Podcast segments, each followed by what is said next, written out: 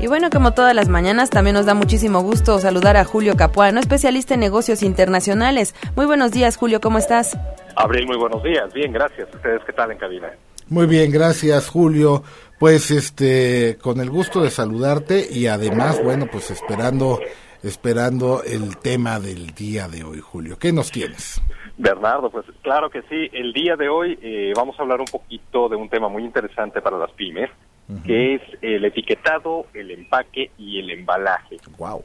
La realidad es que, bueno, mucha gente luego se confunde entre estos términos y sobre todo en cuestión de los emprendedores y las pequeñas empresas, al momento de internacionalizarse, tienen mucho problema para poder realmente llegar al país de destino conociendo bien este tipo de cuestiones.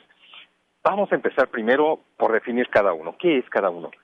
El embalaje es, eh, o, se define, digamos, eh, como la, el empaque, eh, la manera, perdón, de proteger las mercancías para su transportación o su traslado. Esto es su principal función. Y obviamente, bueno, aseguran que el producto llegue bajo las mejores condiciones al destino final.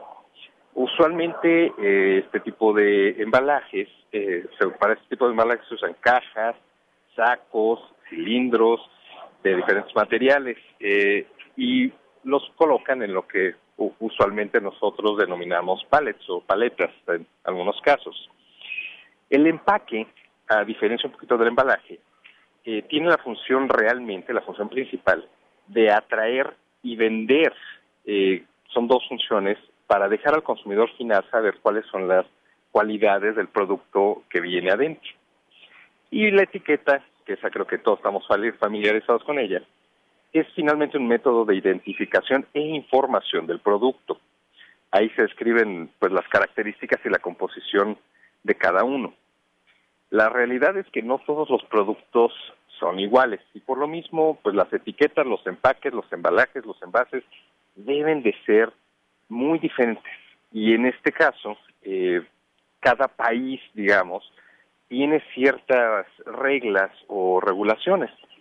Eh, dentro de lo que son empaques y embalajes, eh, para poder entender un poquito mejor, si ponemos un ejemplo muy práctico, eh, cada vez que nosotros vamos a, hacer nuestro súper, podemos ver que hay cajas, que, por ejemplo, de 12 litros de leche.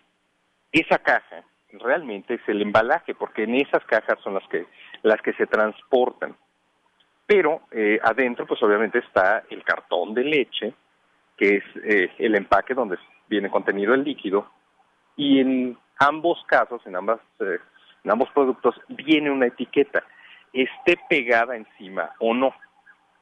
Mucha gente piensa que las etiquetas que vemos a diario en nuestros productos son pues básicamente informativas y están hechas al gusto de, pues, de cada proveedor pero la realidad es que se debe de cumplir con una normatividad bien estricta.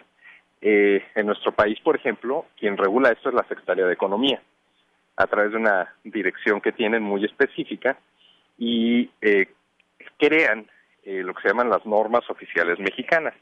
Hay una en particular que es la NOM 50, que es precisamente la que habla acerca de cómo se tiene que etiquetar todo producto, o sea, a nivel comercial, todo producto debe de pasar una normatividad bien específica para poder cumplir con la eh, cuestión de informar al público.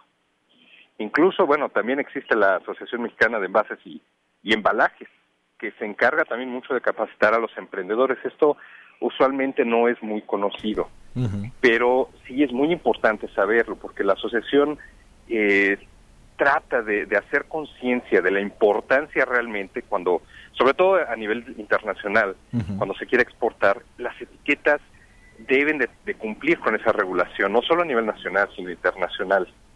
Eh, digo, en algunos casos, por ejemplo, nosotros como consumidores, nos llegamos a molestar cuando vamos al súper e intentamos leer así una etiqueta con una letra chiquitita, chiquititita. Sí, claro, por supuesto, vamos, ilegible, pues. E, exactamente, y luego dices, ay caramba, ¿cómo se le ocurre al productor este pues, hacer esto? Lo, hacen con maña, pero la realidad es que no es a veces con ese fin. La mayoría de los casos es una regulación y una normatividad, porque dentro de esa NOM 50 se estipula incluso el tamaño de letra que se tiene que usar.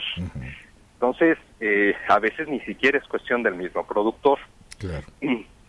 Aun cuando, la verdad, en, en nuestro país la práctica ha sido mucho de pegarle encima de los productos una etiqueta, encima del, del empaque una etiqueta, para poder distinguir, eh, pues obviamente el, producto y que cumpla la normatividad de ese país de destino, eh, este tipo de, de prácticas no es la más adecuada, siendo realista.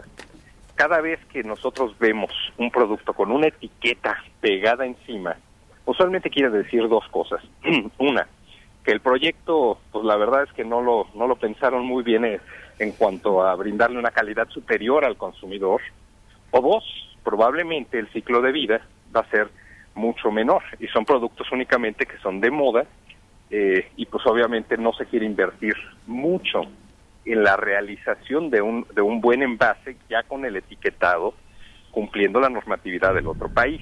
Claro. Porque al final de, de cuentas, pues la etiqueta, eh, el, el, imprimir las etiquetas y pegarlas sale muchísimo más barato que de origen hacer una etiqueta que y un envase que cumpla con las regulaciones del otro país. Claro, por supuesto. Pero, ajá. pero aparte, Julio, en este tema de, del envase, del empaque, este y bueno de la etiqueta hay otro factor importante que es la parte logística también no sí efectivamente. Porque de repente se avientan unos empaques que híjole son intransportables. Sí exacto. Son, bellísimos y, y, son muy novedosos pero no o sea no sirven para la transportación Así efectivamente. Es. no y, y tienen que pensar en eso porque además eso les va a implicar costos porque vas a ocupar un mayor volumen ¿no? Este, decía un buen amigo mío que se dedica a la logística, decía, yo pienso todo el tiempo en cajas de camionetas, ¿no? ¿Cuántas cajas me caben en una camioneta y qué características tienen que tener esas cajas para ver si subo o no subo el producto? Porque de repente transportas aire y el aire es caro transportarlo.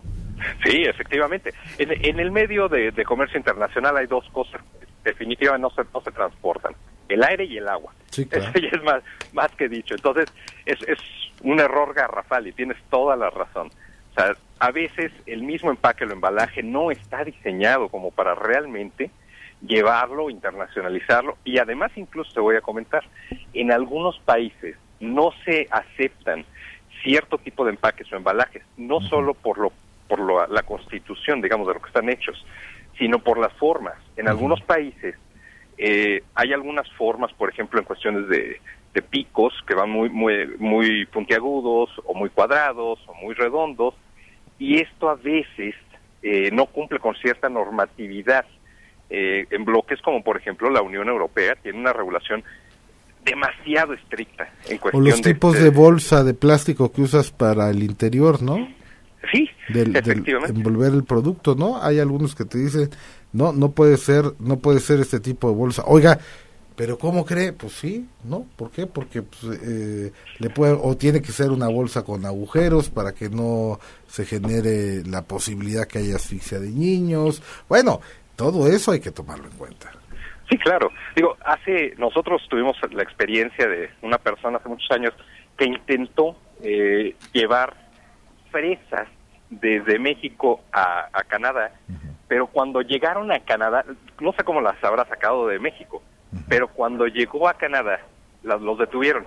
Y los la detuvieron porque estaban en cesta de, de mimbre y, y, bueno, estaban así, sin, sin mayor protección y, y la cesta de mimbre no puede llegar a, hacia sí, Canadá, ¿no? Entonces, eh, eh, fue perdido totalmente ese embarque de fresas. Uh -huh. Entonces, es muy importante considerar esto mucho antes de que se vaya a hacer un, una internacionalización del producto, ¿no? Es, eh, es, es, un trabajo multidisciplinario, incluyendo a gente de publicidad, de marketing, eh, diseño gráfico, o sea, no es solamente un trabajo administrativo o económico, sino no. también un trabajo muy bien pensado, eh, obviamente con una muy buena, un muy buen equipo de trabajo. Sí, claro. Este y... tipo y, y, no nada más pensar en cuántas cajitas me caben adentro de la gran cajota, ¿no? Exactamente. Sí, porque muchas veces lo pensamos así, ¿no? Decir, ah, mira, pues aquí caben 24 cajitas en la cajota, ¿no? Ya le hicimos. No, pues hay que pensarle también porque a lo mejor la cajota, que simplemente es el embalaje, ¿no?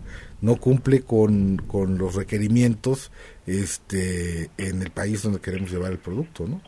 Sí, ciertamente. Y, e incluso eh, de lo mismo que está hecho la, la caja o, o, las cajas internas, etcétera, también tiene mucho que ver. En algunos países no es aceptado. Ya en algún otro eh, eh, programa pues hablaremos un poquito de lo que es el ecoetiquetado eh, y bueno las normas verdes etcétera.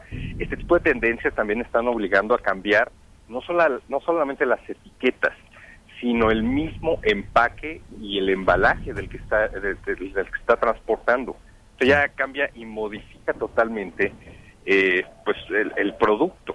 Claro pues, depende mucho de la cultura incluso a la que se vaya a llevar el producto y nos afecta nuestra estructura de costos a final de cuentas. Efectivamente. Y la viabilidad del negocio, que lo hemos platicado muchas veces, ¿no? Exactamente. Bien lo comentas, es todo esto está encadenado, todos estos son procesos eh, que poco a poco se tiene que ir mejorando, sobre todo en nuestro país, sobre todo para los emprendedores y las pymes. Tenemos una capacidad muy grande de, de tener productos muy innovadores pero sí necesitamos una preparación previa y sí necesitamos eh, de, de, mucha ayuda y de mucha capacitación. Nada más te platico una de, anécdota precisamente de empaque, Julio, algún uh -huh. conocido que exportaba eh, pues vidrio, pues este vaso de vidrio, este tipo de cosas, eh, en algún país europeo, en el embalaje, digamos, en la parte interna del empaque, lo que hacían era con tira de papel periódico, ¿no? Protegían el producto para que no chocara, ¿no? En, eh, para una mayor protección. Okay. El problema lo tuvieron allá, no recuerdo el país europeo, cuando lo que les rechazaron fue el triturado del papel periódico porque contenía tinta. Sí. ¿No? Y dices, bueno, ¿cómo es posible? Bueno, sí, sí es posible. No tiene a lo mejor que ver con tu producto, te parecía una buena idea o tu estructura de costos te daba para eso, pero resulta ser pues que tu embarque va para atrás y este y vuélvelo a empacar. ¿no? Sí, así es. Y bueno, la estructura de costos al final del día se te incrementó, sí, pero astronómicamente, claro. Sí, claro. Pues bueno, Julio, como siempre te agradecemos mucho que nos llames la atención sobre estos temas y sobre todo yo creo que les son de mucha utilidad para muchos emprendedores que están pensando en llevar sus productos a otros países. Con muchísimo gusto, este Bernardo Gabriel, y les voy a dejar ahí en el Twitter también Por favor. Eh, algunas ligas precisamente de lo que platicamos el día de hoy. Arroba Julio Capuano. ¿No? Arroba Capuano Julio. Perdón, Capuano Julio. Eso es. Está bueno, Julio. Que estés muy bien. Un abrazo, Bernardo. Hasta luego, Abril. Hasta luego. Hasta luego. 9 de la mañana con 36 minutos. Vamos a hacer una pausa y volvemos.